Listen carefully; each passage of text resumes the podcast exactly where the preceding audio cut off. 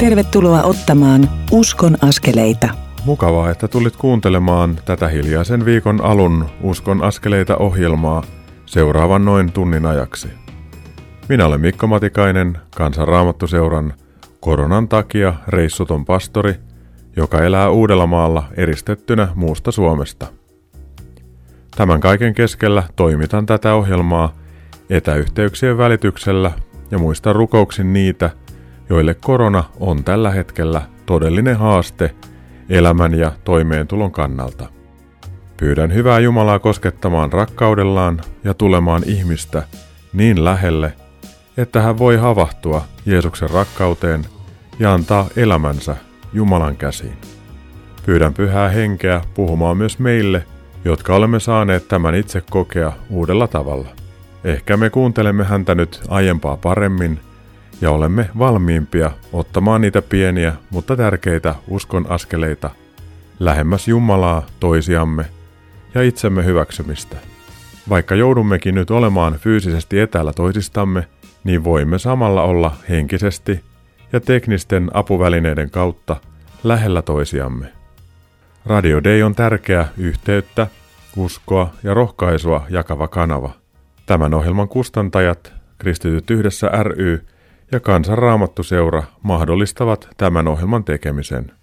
Ohjelman tavoitteena on se, että me voimme yhdessä rohkaistua ottamaan niitä pieniä, mutta tärkeitä digi- ja uskon askeleita. Lisätietoja kustantajista löydät osoitteista kry.fi ja kansanraamattuseura.fi. Uskon askeleita ohjelma koostuu kolmesta osuudesta. Tässä ensimmäisessä kuulet kohta Virpi Nymanin tekemän tuokiokuvan, jossa hän on keskellä Vivamossa kuvattua pääsiäisen ohjelmasarjaa. Vaikka et pääsekään omaan kirkkoosi tai seurakuntaasi, niin pääset kulkemaan pääsiäisen matkaa tämän ohjelmasarjan kautta kiirastorstaista pääsiäispäivään. Nuo neljä ohjelmaa julkaistaan päivittäin kello 15 Kansanraamattuseuran Facebook-sivun ja KRS Tuben kautta YouTubessa. Sinne ne jäävät myös katsottaviksi. Opettaja Tapio Laakso kertoo käymästään evankelista kurssista ja siellä oppimansa l elämäntavan merkityksestä itselleen. Hän haluaa haastaa ihmisiä mukaan l nettikursseille, joihin on nyt mahdollisuus ilmoittautua.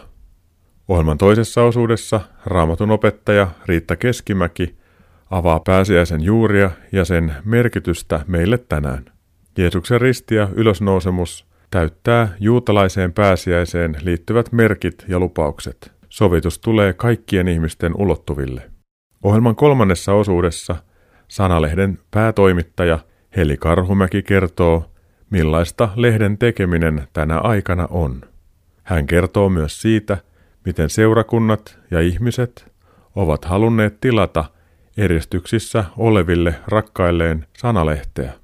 Viime viikon ohjelmassa kuulimme Majun kertovan nuoren aikuisen lapsensa saamasta koronatartunnasta ja turvautumisestaan Jumalaan tämän keskellä. Teatteri- ja draamaohjaaja Mika Lahtinen kertoi, miten kansanraamattuseuran teatteriryhmät, Torstai-teatteri, Vivamon raamattukylä ja Nukketeatteri Sananjalka yhdistivät voimansa tässä poikkeuksellisessa tilanteessa – ja tekivät etäyhteyksien avulla kuunnelman Pelon yö, toivon aamu. Sen koosti kuunnelmaksi Jussi Pyysalo. Tuo kuunnelma julkaistaan lahjana kaikille suomalaisille tiistaina 7.4. kello 17. Sitä pääset kuuntelemaan Kansanraamattuseuran nettisivun tai Facebook-seinän kautta. Upotan muuten tuon kuunnelman myös osaksi toisen pääsiäispäivän 13.4 Uskon askeleita ohjelmaa. Viime viikon ohjelmassa Mäntsälän seurakunnan lapsityön pappi Tarja Meijer kertoi, miten lasten kanssa voidaan puhua kuolemasta ja käsitellä pelkoja. Turvallisuus ja keskustelu ovat tärkeitä asioita, kuten myös lasten suojeleminen liialliselta koronaan liittyvältä uutisvirralta. Jos haluat palata tuon edellisen Uskon askeleita jakson pariin, niin voit kuunnella sen rakkaan Radio Dayn nettisivujen kautta. Etsiydy Radio Dayn sivulla Uskon askeleita ohjelman alasivulle. Sieltä löytyvät ilman musiikkeja kuunneltavissa olevat Uskon askeleita ohjelmien jaksot. Nyt siirrymme kuuntelemaan Virpi Nymanin tekemää tuokiokuvaa keskeltä Vivamossa tehdyn pääsiäishartaussarjan kuvauksia. Uskon askeleita. Terve, tässä on Virpi Nyyman. Vivamon kirkossa tapahtunut jotakin vähän erikoisempaa. Staffan Stoole, mitä täällä tehdään? No, täällä tallennetaan nyt pääsiäisohjelmaa, kun pääsiäisenä ei ole kirkko auki eikä voida sattuneesta syystä nyt koronan aikaan ottaa tänne kirkkokansaa sisään, niin nyt, nyt koitetaan sitten tallentaa täällä pääsiäistä varten ohjelmaa, mikä lähetetään sitten pääsiäisenä neljänä päivänä. Ja Panu Haavisto, kerropa mitä sinä täällä varsinaisesti teet. Mitä, mikä sun tehtävä täällä on? Joo, me ollaan tässä jo Staffanin kanssa parin vuoden ajan tehty messuja jonkun verran, striimattu suorana lähetyksenä täältä kirkosta. Ja nyt tässä tilanteessa tuli sitten näille laitteille ja hankitulle ehkä osaamisellekin niin käyttöön sitten vähän erilaisessa tarpeessa. Että nyt tehdään tämmöistä etukäteen nauhoitettua, tuotettua ohjelmaa. Ja monenlaiseen digiloikkaan tässä nyt on saatu venyä. Mitä tämä Staffan on tarkoittanut sun normaaliin työnkuvaan verrattuna? Ehkä voisit samalla kertoa, että mitä sä normaalisti työksessä teet? No joo, tämä pikkusen tietenkin venyttää sitä normaali toimenkuva, joka nyt on siis kiinteistö, kiinteistöistä vastaan täällä Vivamossa ja meillä muuallakin, mitä kiinteistöjä on. Ja tämä niin kuin liippaa sikäli tietenkin, että tässä on tämä tekniikkapuoli vahvasti, vahvasti mukana, eli, eli siinä mielessä kuuluu tähän toimenkuvaan. Tänne Vivamon kirkkoon ollaan rakennettu nyt tässä viimeisen puolen vuoden aikana aika paljon, paljon tekniikkaa, sekä äänitekniikkaa että tähän kuvaamiseen liittyvää. Ja, ja tätä nyt sitten koitetaan hyödyntää tässä. Panu, nämä on pääsiäisajan ohjelmia. Miksi meillä pitäisi juuri pääsiäisenä tuottaa tuonne nettiin ohjelmaa? Mikä on sun näkemyksessä? No tietysti pääsiäinen on kristillisen kirkkovuoden aika lailla merkittävin kokonaisuus ja sitähän me kerrotaan ja julistetaan, että Jeesus Kristus on meidän syntien puolesta kuollut, antanut itsensä. Niin se, se ydinsanoma pitää, pitää saada kerrottua jollain tavalla. Ollaan sitten täällä kirkossa tai sitten netissä tai missä vaan. Ja mä ajattelen, että nyt varsinkin näinä aikoina, kun, kun tämä pandemia täällä vyöryy, niin, niin se vie kyllä perimmäisten kysymysten äärelle. Ja, ja sitä tärkeämpää on meillä pitää esillä sitä, mitä meillä on pääsiäisen sanoma sen ytimessä, että sen, sen keskeisempää ei voi tähän aikaan ja hetkeen tuoda. Kiitos Staffan Stoole ja Panu Haavisto tästä jutteluhetkestä. Virittäydy siis sinäkin kanavalle kello 15 kiirastorstaista eteenpäin. Neljä ohjelmaa. On mielenkiintoisia vieraita, haastatteluita, raamattuopetusta ja paljon kivaa musiikkia. Nähdäänpä siellä, mä oon mukana myös. Moi! Kiitos Virpi sinulle ja teille Vivamossa pääsiäishartauksia tehneet. Tällä hiljaisella viikolla pääset pääsiäisen sanoman äärelle päivittäin – kello 15 kiirastorstaista pääsiäispäivään saakka. Ohjelmat julkaistaan sekä Kansanraamattuseuran Facebook että Koirastuben kautta YouTubessa. Näiden avulla voit kulkea pääsiäisen matkan ehtoollisesta, kärsimyksen ja kuoleman kautta ylösnousemuksen todellisuuteen. Tämä uusi aika vaatii uusia välineitä ja tapoja tehdä asioita ja rohkaista toisia. Tämän vuoksi sekä Virpi Nyman että minä pidämme omat Zoom-videoneuvotteluohjelman kautta toteutettavat L10T-valmennukset. Pyhäjärvellä asuva opettaja Tapio Laakso kävi pari vuotta sitten evankelista kurssin, jossa syvennyimme myös L10T. Tästä juttelin Tapion kanssa etäyhteyden avulla. Uskon askeleita. Otan nyt yhteyden Pyhäjärvelle opettaja Tapio Laaksoon. Tervetuloa Uskon askeleita ohjelmaan, Tapio. Kiitos. Kiva olla taas aalloilla. Sä olit tuossa jokunen aika sitten Vivamossa evankelista kurssilla, jota sain vetää. Mitä se merkkasi sulle? Se on, jos siitä on nyt kulunut tässä pari vuotta, kolme vuotta, ja se on tavallaan niin kuin sen anti, se on aika monitahoinen juttu, totta kai tuohon työhön, mitä vapaaehtoisena seurakunnassa teen majataloiltoja ja muita, Mutta sitten kyllä se on vaikuttanut mun niin semmoiseen yleiseen asenteeseen, kaikkeen siihen, mitä mä teen niin kuin tuolla työelämässä ja vapaa-ajalla ja kun mä kohtaan ihmisiä. Ajatellaan sitä, että, että mitä Jeesus näki ihmisen. Niin ehkä semmoinen jonkinmoinen hämärä pilkahdus alkaa itselläkin olla siitä, että miten Jeesus katsoi ihmistä. Ja kun me oltiin siellä evankelista kurssilla tosiaan silloin kaksi-kolme vuotta sitten ja kuljettiin se vuoden mittainen matka, niin sen eka viikon aikana, kun oltiin yhdessä, niin silloin käytiin joka päivä läpi joku pieni osuus L10Ttä. Ja mitä Joo. se L10T on sulle erityisesti merkannut? No siinä niin kuin yksi semmoinen suurin juttu oli semmoinen ajatus, että ihminen voi niin kuin tehdä sitä Jumalan valtakunnan työtä omassa tykönään, sille niin kuin hiljaa joka paikassa, missä liikkuu. Että voi siunata ihmisiä ja ajatus siitä, että Jumala niin kuin toimii siinä ja se vaikuttaa siihen ilmapiiriin ja, ja siihen ympäristöön, mistä mä elän. L10T eli Luukkaan evankeliumin 10. lukuun perustuva elämäntava Jeesus opettaa meille ja siinä samalla hän niin kuin opettaa läsnäoloa sekä Jumalan pyhälle hengelle, toisille ihmisille ja sitten, että on totta myös itselle. Miten nämä on sulla jotenkin toiminut?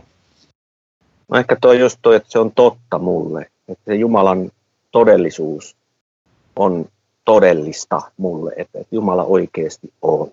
Ja Jumala oikeasti toimii minunkin kautta, tämmöisen tavallisen talliaisen kautta. Siellä ajateltiin ja pantiin vähän tavoitteet, että rukoillaan ihmisten puolesta ja tiettyjen asioiden puolesta, niin mä oon vaan huomannut sen, että kun mä oon ottanut jonkun ihmisen rukoilun kohteeksi, niin, niin siinä rupeaa tapahtumaan asioita. Tapahtuuko se mun omassa sydämessä vai siinä toisessa ihmisessä vai molemmissa? Tapio, sä yllätit mua aika isosti, kun mä laitoin postauksen Facebookiin ja muualle ja uskonaskeleita seinälle siitä, että me ollaan pitämässä nyt tämmöisiä L10T-verkkokoulutuksia. Eli ihmiset, jotka ei ole päässyt omalla kotipaikakunnallansa osallistumaan L10T viikonloppuihin tai tapahtumiin, niin voi nyt tulla netin kautta osallistumaan. Ja kun sä olit nähnyt sen, niin sä jaoit sen omalla Facebook-seinälläsi tämän postauksen ja laitoit sinne jotakin sellaista, että kaksi ihmistä voisi ilmoittautua sulle, niin sä laitat tiedot eteenpäin ja maksat heidän osallistumisensa. Miksi sä teet näin? Se, että ensinnäkin mulla itsellä tällä hetkellä on, on niin kuin, että mä saan olla töissä ja vaimo saa olla töissä. Tavallaan on mahdollisuus auttaa jotakuta pääsemään niin kuin lähemmäs Jumalaa ja, ja sitten se, että evankeliumi menisi eteenpäin. Ja tavallaan se niin kuin kun rahaa ei tällä hetkellä sillä tavalla kulu, kun ei hummaa tuolla kylillä ja ei voi pensaa käyttää eikä ajella, niin se ylimääräinen raha, mikä siitä ikään kuin säästyy, niin menisi niin kuin Jumalan valtakunnan työhön. Ja sitten toisekseen, kun ne kurssit ei kuitenkaan, mä katoin, niin on niin valtavan kalliita, että jos mä maksan kaksi ja se haastaisi jonkun toisen tekemään samoin, niin sillä olisi sitten niin kuin isompi, iso vaikutus taas tähän meidän niin kuin ympäröivään todellisuuteen. Me ollaan niin kuin Jumalan valtakunnan suurlähettiläitä itse kukin. Että me vallataan maata Jumalalle takaisin tässä ajassa, kun ajatellaan, että eletään tässä langennesta todellisuudessa. Jokainen niin kuin askel on sitä takaisin valtaamista Jumalalle. Ja mä ajattelin, että toi voisi olla yksi semmoinen tapa. Ja sä oot itse vakuuttunut siitä, että se L10T-elämäntapa, jonka Jeesus opettaa, niin toimii hyvin omassa arjessa ja sä haluat laittaa sitä hyvää eteenpäin. Siitähän tässä on oikeastaan kysymys evankeliumissa, että me saadaan vastaanottaa ja me saadaan laittaa sitä eteenpäin. Ja mitä useampia salasiunaajia on tuolla liikkeellä, niin sitä vahvempaa jälkeä jää. Ja tämä aika tarvitsee niitä salasiunaajia ja rinnalla kulkijoita – ihmisiä, jotka katsoo toisia vähän eri tavalla kuin aikaisemmin, kasvoista kasvoihin tai sitten tota, erilaisten sosiaalisen median kanavien kautta. Tapio, sydämellinen kiitos siitä, että olet se, mikä olet, jaat sitä hyvää, mitä olet saanut, rohkaiset ihmisiä lähtemään tuohon L10-verkkokurssiin mukaan. Mä pyytäisin, että johtaisitko lyhyen rukoukseen, että me yhdessä saataisiin rukoilla näiden asioiden puolesta. Kyllä, mielelläni. Rakas taivaallinen Isä, kiitos kaikista näistä välineistä, millä me voidaan tehdä evankeliumityö. Kaiken tämän korona-elämän keskellä, etäelämän keskellä, anna meille niin kuin voimaa, anna meille näkyä ja anna meille kykyä vastata siihen Jeesuksen antamaan lähetyskäskyyn. Me voitaisiin tehdä kaikkemme.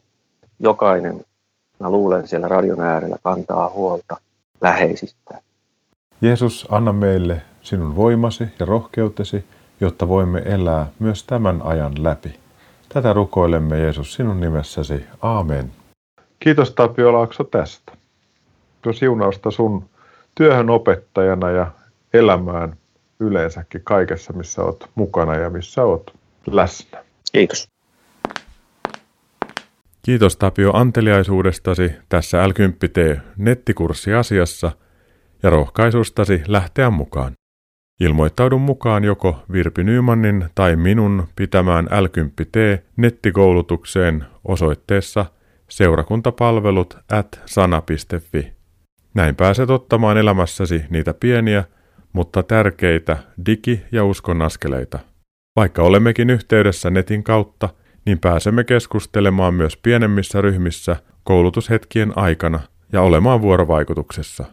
Käyttämämme Zoom-alusta mahdollistaa meille tämän. Ilmoittautuneille annamme tarkemmat ohjeet, miten Zoomia käytetään. Virpi pitää oman l koulutuksen tiistaisin kello 18 ja ensimmäinen kerta on 14.4. ja kokoontumisia tulee olemaan 19.5. asti.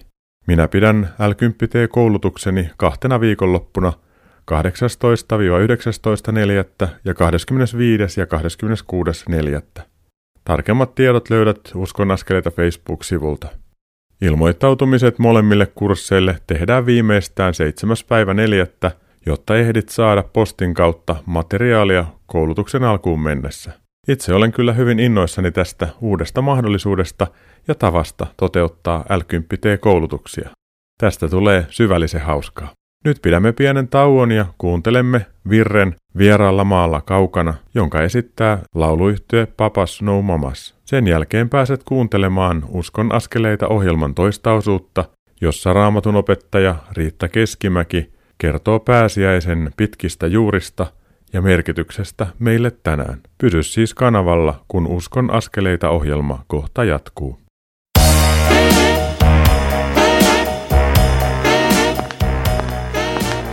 Kuuntelet Uskon askeleita ohjelman tallennetta, joka ei tekijän oikeudellisista syistä sisällä ohjelmassa soitettua musiikkia. Nyt siirrymme ohjelman toisen osuuden pariin. Kuuntelet Uskon askeleita ohjelmaa, jonka tuottavat Kristityt yhdessä ry ja Kansanraamattu seura. Lisätietoa löydät osoitteista kry.fi ja kansanraamattuseura.fi. Hienoa, että pysyit näillä rakkailla radiodein taajuuksilla ja kuuntelet tätä Uskon askeleita ohjelmaa. Pidemmittä puheitta siirrymme nyt kuuntelemaan Riitta Keskimäen ajatuksia raamatun äärellä – kun hän opettaa pääsiäisestä ja sen merkityksestä. Uskon askeleita. Riitta Keskimäki, sydämellisesti tervetuloa Uskon askeleita ohjelmaan. Lämmin kiitos. Riitta, sä oot mun työkaveri ja ystävä ja raamatun opettaja ja raamatun tutkija, jota arvostan tosi paljon. Nyt mä haluaisin kysyä sulta pääsiäiseen liittyviä asioita, kun lähestymme pääsiäistä ja itse asiassa tätä kuunnellessa me olemme jo pääsiäisviikolla. Millainen tilanne Israelin kansalla oli siellä Egyptissä ja koska tämä tilanne oli? Me mennään eh, noin 3400 vuoden päähän ajassa taaksepäin. Eh, siitä on vähän eri versioita, mutta itse kallisun siihen 3400 ja vähän sen yli. Eli mennään tosi kauas ajassa taaksepäin ja on varmasti kyseessä historian vanhin juhla, jota on vietetty ja se on vapautuksen, ilon ja pelastuksen suuri juhla, erittäin tärkeä juutalaisille kansalle nämä tuhannet vuodet. No tämä ensimmäisen pääsiäisen eh, taustatilanne on se, että Egypti joutui poikkeustilaan sen takia, koska Jumala halusi vapauttaa kansansa ankarasta pakkotyöstä ja orjuudesta, ja Faarao ei siihen antanut vihreätä valoa. Ja itseni puhuttelee se, että kun Mooses tulee kuvioihin mukaan, että Jumala kuuli heidän vaikeroimisensa ja muisti liittonsa. Ja hän näki israeliset ja tunsi heidän hätänsä, hän tiesi heidän tuskansa. Ja sitten hän puuttui asiaan. Ja sitten tuli tosiaan tämä poikkeustila Egyptiin, jota kesti vajaa vuosi, muutama kuukausi viiva vajaa vuosi, jona Jumala yritti taivuttaa Faaraon päästämään hänen kansansa orjuudesta. Ja tosiaan tämä poikkeustila kosketti ihmisten normaalia elämää. Oli pelkoa ja ahdistusta, koska vitsaukset löivät viljaan, karjaan, veteen. Oli ruttoa ja sitten tuli tämä kymmenes vitsaus, joka vie meidät sitten ensimmäisen pääsiäisen tapahtumin ensimmäisen pääsiäisyöhön. Eli Jumala antoi yhdeksän mahdollisuutta Faaraolle päästää Israelin kanssa vapaaksi. Että hän osoitti armoa armon päälle, mutta Faarao ei vaan taipunut. Kyllä, näin on. Eli hän kovitti uudelleen ja uudelleen sydämensä ja kunnes sitten tuli tämä kymmenes vitsaus, joka tarkoitti sitä, että kuolema kulki läpi Egyptin maan ja jossa sitten sai surmansa sen pääsiäisyön aikana ihmisen, jokaisen ihmisen ja perheen ja sitten myös karjan esikoinen. Ja se oli se viimeinen pisara sitten, jolloin juutaset ajamalla ajettiin sieltä pois. Että ymmärrettiin, että nyt ollaan tekemisissä elävän Jumalan kanssa. Ei ole enää leikkimistä. Miten juutalaiset selvisivät tuon koettelemuksen läpi?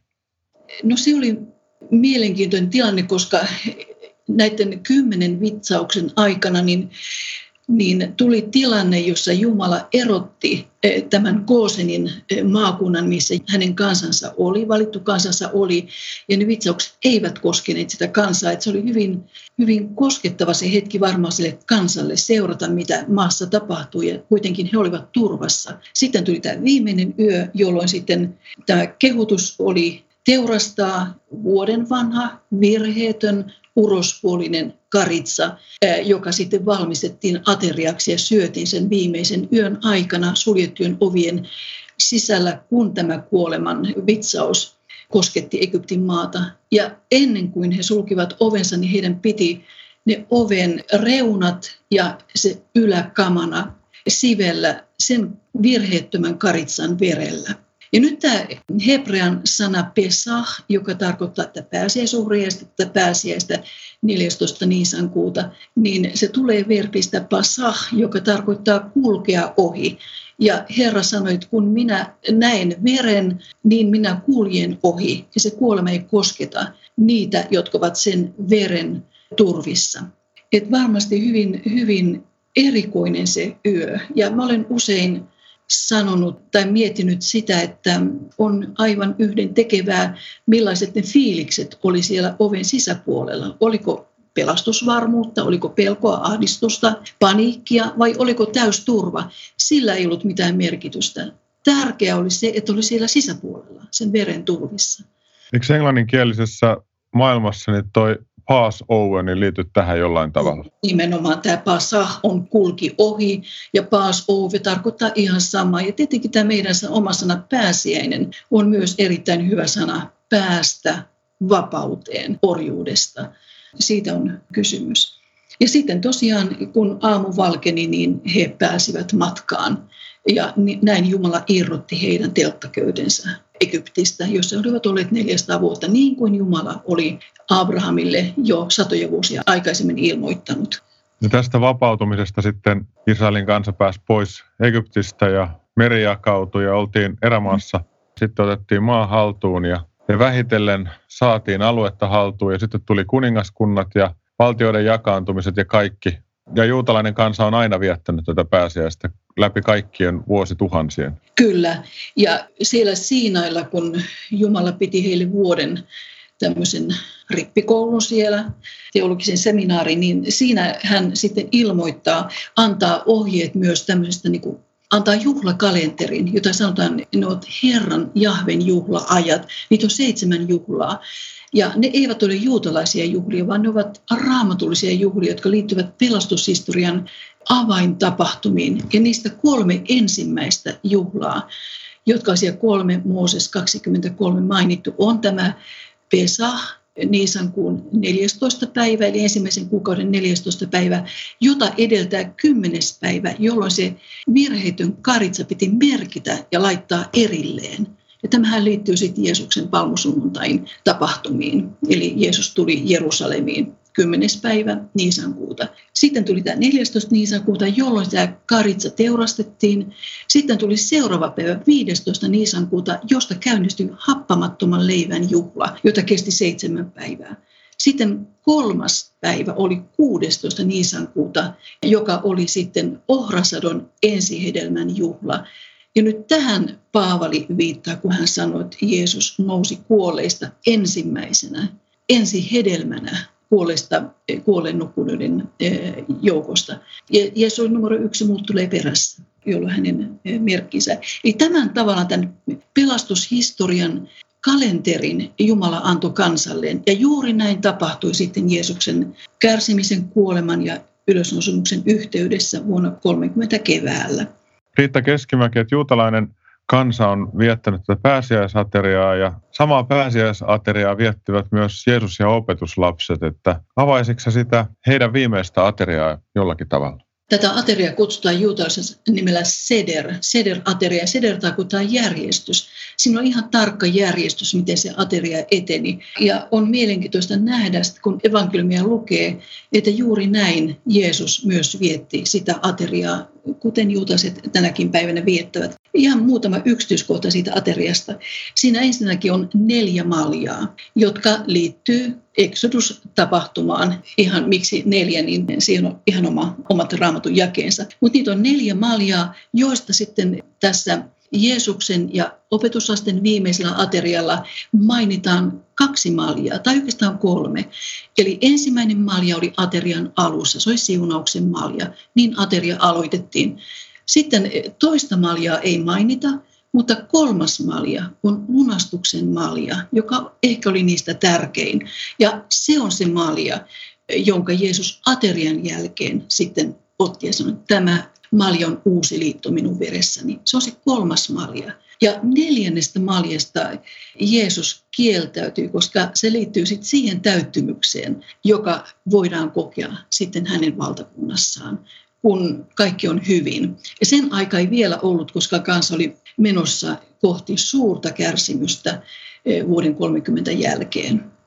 Eli Jeesus sanoi, että siitä neljännestä maljasta hän kieltäytyi. Sitten toinen asia, mikä liittyy tähän ateriaan, eh, paitsi että kolme kertaa pestiin kädet aterian aikana. Se on mielenkiintoista myös juutalaisuudessa, tämä, että Jumala on ohjeistanut tämä käsienpesun aterioiden yhteyteen niin eh, siellä aterian oli myös kolme leipää. Ne olivat tietenkin happamattomia leipiä. Nyt nämä kolme leipää olivat sillä tavalla, että niistä keskimmäinen leipä murrettiin. Ja edelleen se murretaan niin kuin aterian alkupuolella ennen sitä varsinaista pääsiäisateriaa. Ja sitten se kääritään, piilotetaan eh, liinan sisälle se toinen osa sitä murretusta leivästä ja piilotetaan sen. Ja sitten se lapset hakevat, etsivät sen aterian jälkeen.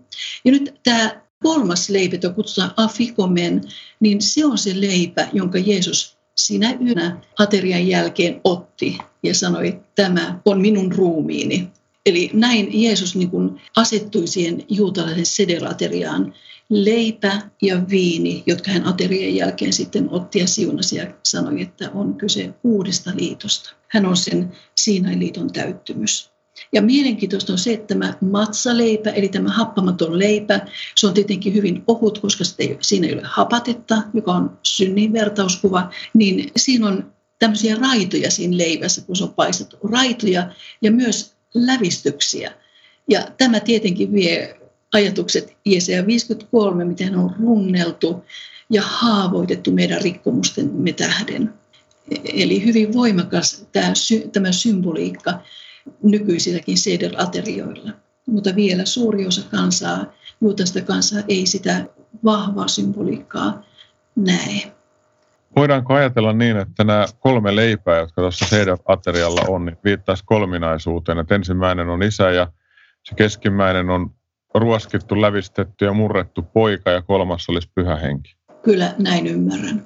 Näin ymmärrän. Ja kyllä tämä ajatus Jumalan moninaisuudesta, kolminaisuudesta on läsnä juutalaisuudessa, vaikka sitä ei ole sanotettu kolminaisuutena, mutta kyllä se on läsnä juutalaisuudessa. Ja on mielenkiintoista, että tosiaan e, juutalaisissa kodeissa on nämä kolme leipä ja on e, monissa perheissä on sellainen, sellainen tietty tasku, että on, tai kolme taskua sederaterian kuuluva vähän niin kuin liina, ja ne ovat ne kolme leipää niissä taskuissa. Tosiaan keskimmäinen näistä murretaan. Että kyllä se on hyvin voimakas, voimakas symboliikka, vertauskuva. Jos puhutaan siitä, että Jeesus on virheetön Jumalan karitsa, joka poisottaa maailman synnin, niin siinähän on suora viittaus tänne pääsiäisyöhön, jolloin tämä virheetön vuoden vanha urospuolinen niin lammas tai karitsa teurastettiin. Kyllä, juuri näin.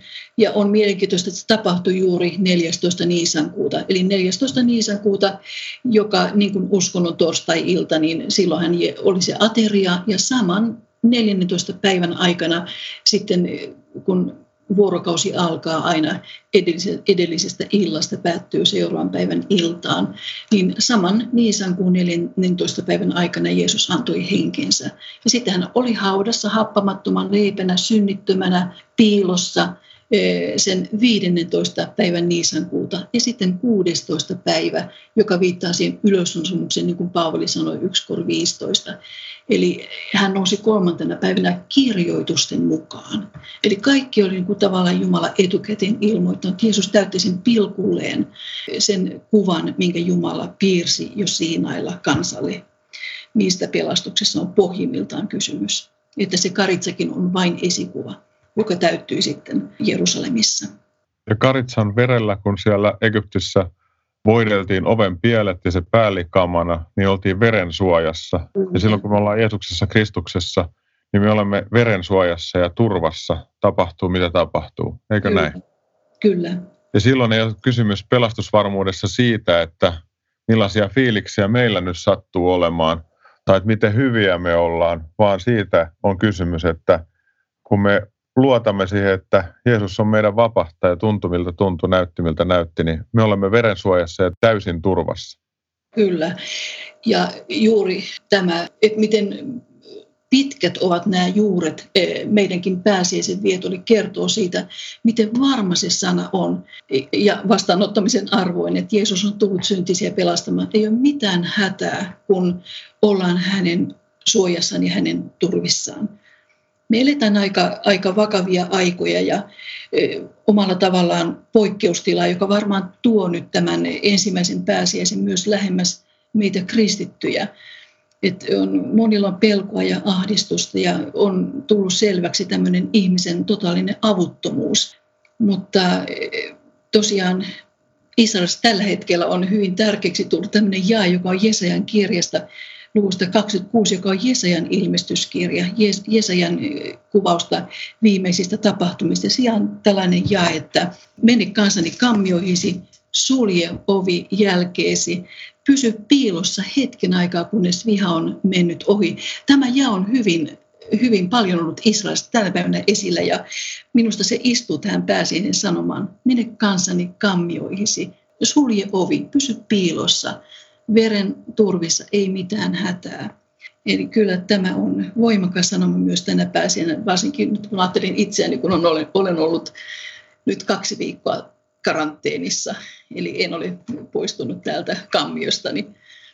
Niin kuin sinä olet vähän vanhempaa väkeä, että sä oot justiin täytetty, että on 70, niin täytyt tämän karanteenikriteerin sitä kautta. Kyllä. Mutta Kyllä. tämä pääsiäisen aika on sellaista aikaa, että, että ahdingon jälkeen ja kuoleman ja näköalattomuuden jälkeen koittaa uusi aamu ja ylösnousemus ja siinä aukeaa tulevaisuus ja toivo meille kaikille. Kaikille, jotka saadaan luottaa Jeesukseen ja meitä kutsutaan myös kertomaan tästä turvapaikasta ja verensuojasta myös muille. Eli hyvä kuulija, jos oot miettimässä omaa elämääsi ja mihin turvaat tämän ajan keskellä, niin Jeesukseen turvaaminen on äärimmäisen viisasta ja se on äärimmäisen hyvin perusteltua ja se on jotain sellaista, joka kestää. Tästä me ollaan varmaan Riitta hyvin samaa mieltä. Kyllä, juuri näin. Johdattaisitko Riitta tämmöiseen yhteiseen rukoukseen, johon me voidaan liittyä tässä yhdessä ja radion kuulija siellä kotona? Rakas Jeesus, pääsiäisen Herra, meidän lunastiamme ja vapahtamme, joka menit äärimmäisyyksiin, ettei yksikään ihminen hukkuisi ja joutuisi kadotukseen. Herra, kiitetään sinua ja sä olet sanonut, että puhunut siitä, että, että miten koko maailmaa tulee ravistelemaan ilmiöt, jotka ajaa ihmiskunnan ahdistuksen ja epätoivon valtaan. Herra, me ollaan nyt monella tavalla ahdistuneita ja epätoivon vallassa, mutta tässä sanoit myös, että kun nämä tapahtumat alkavat, nostakaa rohkeasti päänne pystyyn, sillä teidän vapautuksenne on lähellä. Jeesus, me tiedämme, että paras on edessäpäin. On vaikeita aikoja, mutta me tiedämme, että sinä olet tulossa. Herra, lohduta kaikkia, jotka nyt kuuntelee tätä lähetystä tällä rauhalla ja levolla ja luottamuksella ja myös ilolla. Aamen. Aamen. Riitta Keskimäki, sydämellinen kiitos tästä ja oikein siunattua pääsiäisen aikaa sinulle. Kiitos, samoin. Olipas tuo Riitan kanssa keskustelu aikamoisen hieno hetki. Siirrymme nyt kuuntelemaan Minna Pyysalon laulamana kappaleen Saavuimme synkiltä teiltä. Sen jälkeen pääsemme kuulemaan Sanalehden tekemisestä ja siitä, miten ihmiset ovat sen kautta halunneet rohkaista ja tukea eristyksessä olevia. Pysy siis kanavalla, kun Uskon askeleita ohjelma kohta jatkuu.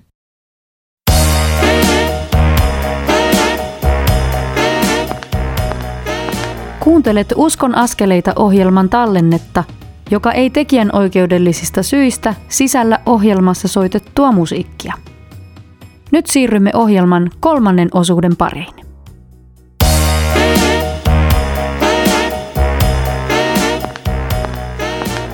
Uskon askeleita. Mukavaa, että olet näillä rakkailla radiodein taajuuksilla ja kuuntelet Uskon askeleita ohjelmaa. Minä olen Mikko Matikainen, Kansanraamattuseuran reissaamaton ja Uudellamaalla erityisen karanteenin alueella elävä pastori. Teen työtäni radio- ja pidän nettikoulutuksia kotoa käsin käyttäen erilaisia videoneuvottelutyökaluja ja sosiaalista mediaa. Haluan kiittää sinua hyvä kuuntelija – Kaikista niistä pienistä, mutta tärkeistä digi- ja uskon askeleista ja lähimmäisen tukemisesta, jota olet elämässäsi ja tämän kriisin aikana ottanut. Vaikka minä en niitä näe, enkä niistä mitään tiedä, niin Jumala näkee ja käyttää sinua. Pienillä asioilla ja rukouksella on suuri merkitys, kun ne tehdään oikeaan aikaan ja käytetään sitä, mitä Jumala on uskonut meille käytettäväksi. Näihin asioihin minä ja tämän ohjelman kustantajat, Kristityt yhdessä ry ja Kansan Raamattuseura, haluamme olla kutsumassa ja kannustamassa jokaista kuulijaa. Tämän ohjelman kustantamisen mahdollistavat ne kuulijat, jotka tukevat ohjelman kustantajia pienin, mutta yhteissummaltaan merkittävän summan kautta. Lisätietoja kustantajista saat osoitteesta kry.fi ja kansanraamattuseura.fi. Olet tässä ohjelmassa jo kuullut kahdesta mahdollisuudesta päästä pääsiäisen sanoman äärelle. Pelon yö, toivon ääni kuunnelmasta, julkaistaan tiistaina 7.4. kello 17 ja Vivamossa kuvatusta pääsiäishartaussarjasta, josta julkaistaan päivittäin jakso kello 15. Kiiras torstaista pääsiäispäivään Molempien näiden äärelle pääset Kansanraamattuseuran Facebook-seinän tai nettisivun kautta. Tule laittamaan näistä myös linkin Uskon askeleita ohjelman Facebook-seinälle. Olet kuullut sekä Virpi Nymanin että minun L10T nettivalmennuksista, joihin voit ilmoittautua mukaan sähköpostitse osoitteeseen seurakuntapalvelut at sana.fi. Nyt pääset kuulemaan Sanalehden päätoimittajan Heli Karhumäen kertomusta siitä, miten tämä koronapandemia vaikuttaa lehden tekemiseen. Heli kertoo myös, millaisia ajatuksia epidemia hänessä ja seurakunnissa herättää.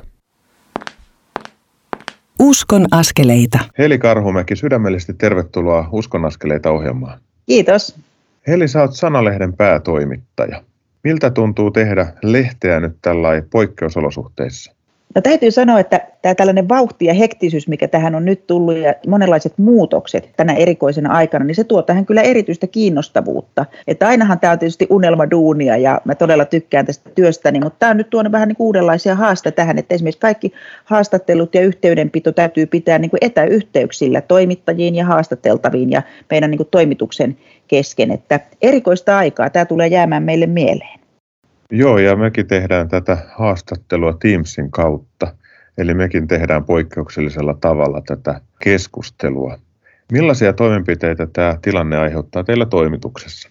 Sen, että me toimittajat ja meidän graafikkomme pidetään kaikki meidän kokoukset etäyhteydellä. Jokainen on siis eristyksissä kotonansa ja siellä sitten kuulokkeet korvilla ja läppärin kanssa niin jutellaan toisillemme. Me suunnitellaan lehdet, suunnitellaan mitä juttuja tilataan ja miten edelleen meidän niin kuin lehden tuotanto pyörii. Ja nyt entistä enemmän otetaan huomioon se, että juttuja tilatessakin, että myös meidän avustajat tuolla maailmalla, niin heidän pitää ruveta tekemään jutut todennäköisesti ihan etäyhteyksillä myös haastateltavista, mutta ei se ongelma. Että tärkeintä, että me saadaan hyvä sisältö lehteen ja me saadaan kuvat järkättyä tavalla tai toisella.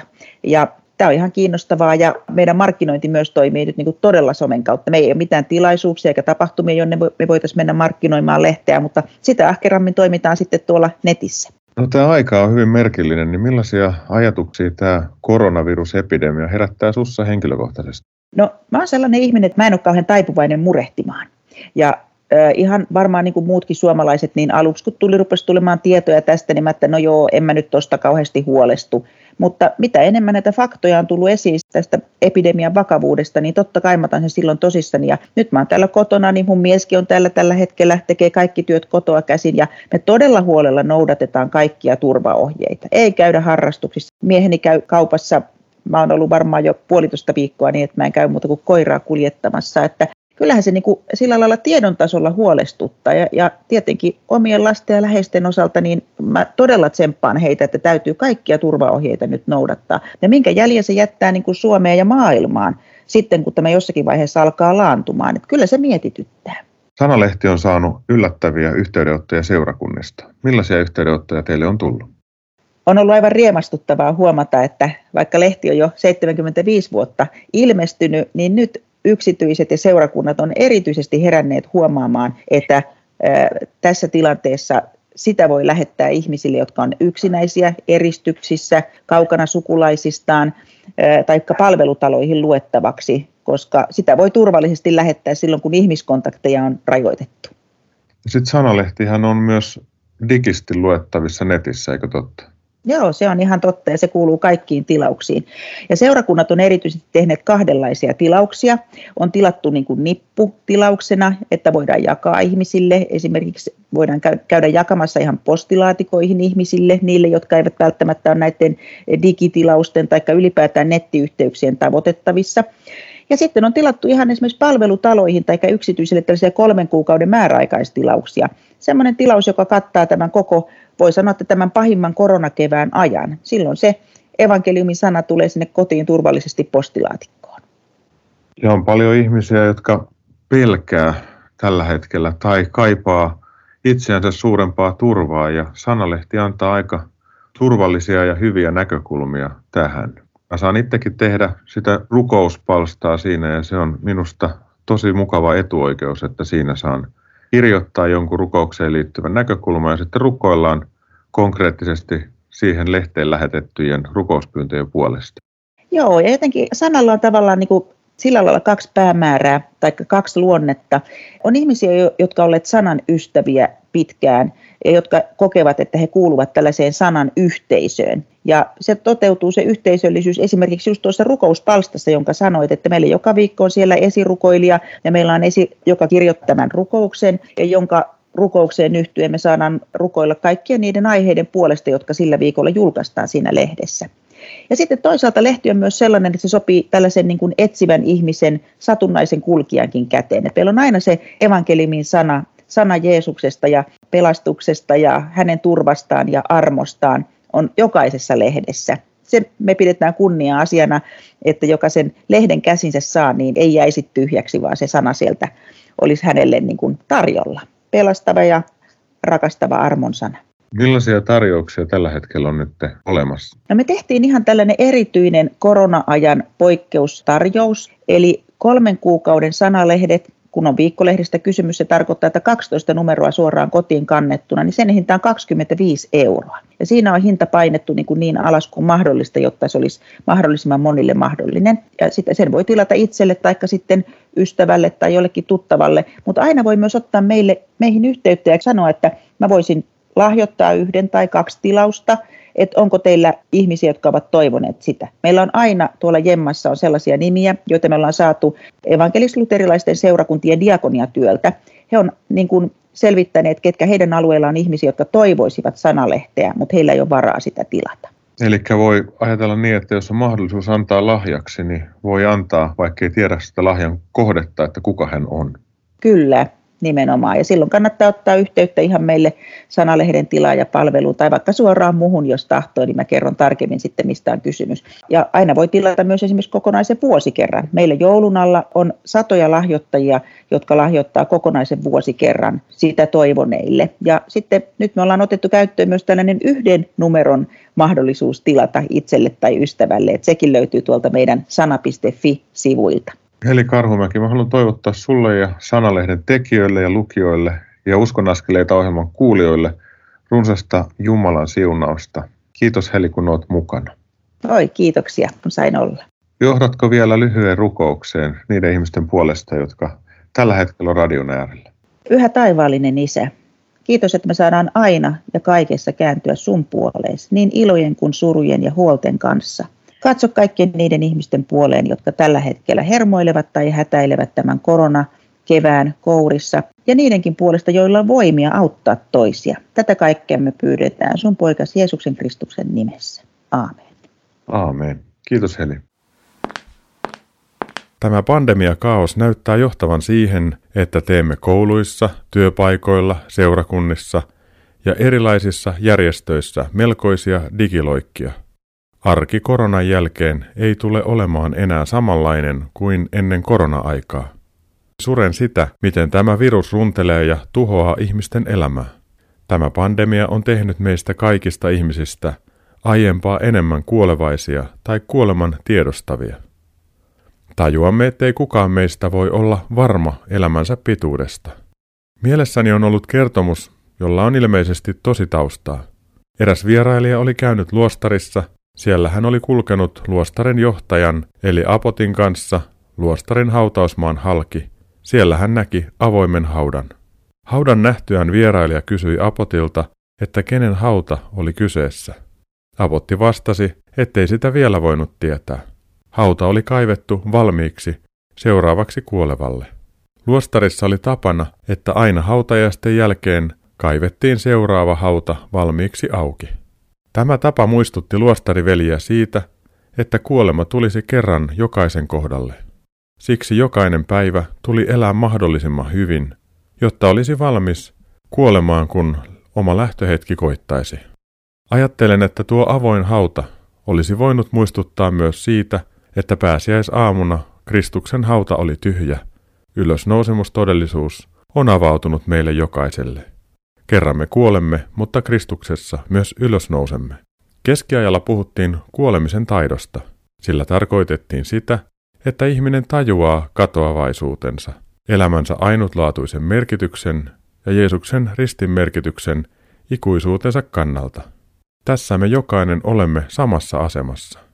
Kuningas David ylistää psalminsa 103 alussa Jumalan suurta nimeä ja hän kehottaa omaa sieluaan tekemään samoin. Jakeissa 15-18 hän sitten kirjoittaa näin. Ihmisen elinaika on niin kuin ruohon, kuin kedon kukka hän kukoistaa, ja kun tuuli käy yli, ei häntä enää ole, eikä hänen asuinsiansa häntä muista. Mutta Herran armo pysyy ajasta aikaan. Se on ikuinen niille, jotka pelkäävät ja rakastavat häntä. Polvesta polveen ulottuu hänen uskollisuutensa kaikkiin, jotka pysyvät hänen liitossaan muistavat hänen käskynsä ja elävät niiden mukaan. Tällaisena maan tomuna olemme Jumalalle ja toisillemme korvaamattoman arvokkaita. Jumala rakastaa meitä ja tulevia sukupolvia. Hän haluaa siunata ja varjella kansansa. Siksi hän on antanut käskynsä suojaksi ja turvaksi ihmisille. Kukaan meistä ei ole toista parempi, vaan me kaikki kuulumme Jumalan armoa ja rakkautta tarvitsevien joukkoon ihan joka päivä. Armahdettuna syntisenä, joka tajuaa kuolevaisuutensa, on hyvin turvallista elää. Johtakoon tämä pääsiäinen meitä jokaista Jeesuksen luokse ja auttakoon meitä painumaan polvillemme Jeesuksen eteen opetuslapsi Tuomaksen tavoin ja sanomaan Jeesukselle, minun Herrani ja minun Jumalani. Nyt on tullut aika antaa muutama ajatus tai virike tätä hiljaista viikkoa varten. Yksi. Rukoile koronan koskettamien ihmisten, yritysten ja yhteisöjen puolesta. Käytä kaikkia niitä välineitä, joiden avulla voit toisia rohkaista tai olla heidän kanssaan yhteyksissä. 2. Kuuntele kuunnelma Pelon yö, toivon aamu tiistaina 7.4. kello 17 tai milloin vain sen jälkeen. Sen äärelle pääset Kansanraamattuseuran Facebook- tai nettisivun kautta. Sen kuulet myös 13.4. osana Uskon askeleita ohjelmaa. 3. Kulje pääsiäisen matkaa kiirastorstaista pääsiäispäivään katsomalla päivittäin kello 15 ilmestyvä pääsiäishartaus Vivamosta. 4. Tutustu l verkkokursseihin ja tule mukaan. Voit tehdä kuten Tapio Laakso ja maksaa jonkun toisen kurssin, jotta hän pääsee mukaan. 5. Pohdi, miten eristyksessä olevia ihmisiä voit rohkaista tai auttaa pääsemään evankeliumin äärelle. Yksi vaihtoehto on tilata heille sanalehteä tai jotain muuta hengellistä lehteä.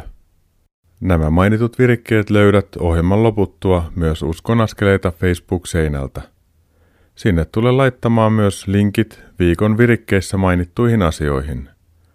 Uskonaskeleiden jaksoja voit kuunnella myös Radio Dayn nettisivujen kautta. Etsiydy niillä uskonaskeleita ohjelman alasivulle, josta löydät kuunneltavissa olevat ohjelmat ilman musiikkeja. Nyt päättyvän ohjelman voit kuunnella uusintana lauantaina kello 18 tai sunnuntaina aamuyöllä kello 02. Minä Mikko Matikainen kiitän sinua, että olit kuulolla. Otetaan niitä pieniä, mutta tärkeitä digi- ja uskonaskeleita. Ylösnouseen turviin, ystävä hyvä. Uusi ohjelma lähetetään jälleen ensi maanantaina kello 21.40. Ensi viikkoon, moi moi!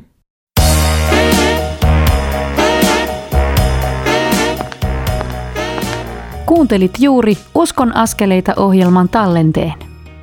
Tekijän oikeudellisista syistä tämä tallenne ei sisällä ohjelman lopuksi soitettua musiikkia. Kiitos, että kuuntelit. Siunattua päivää ja hyviä uskon askeleita.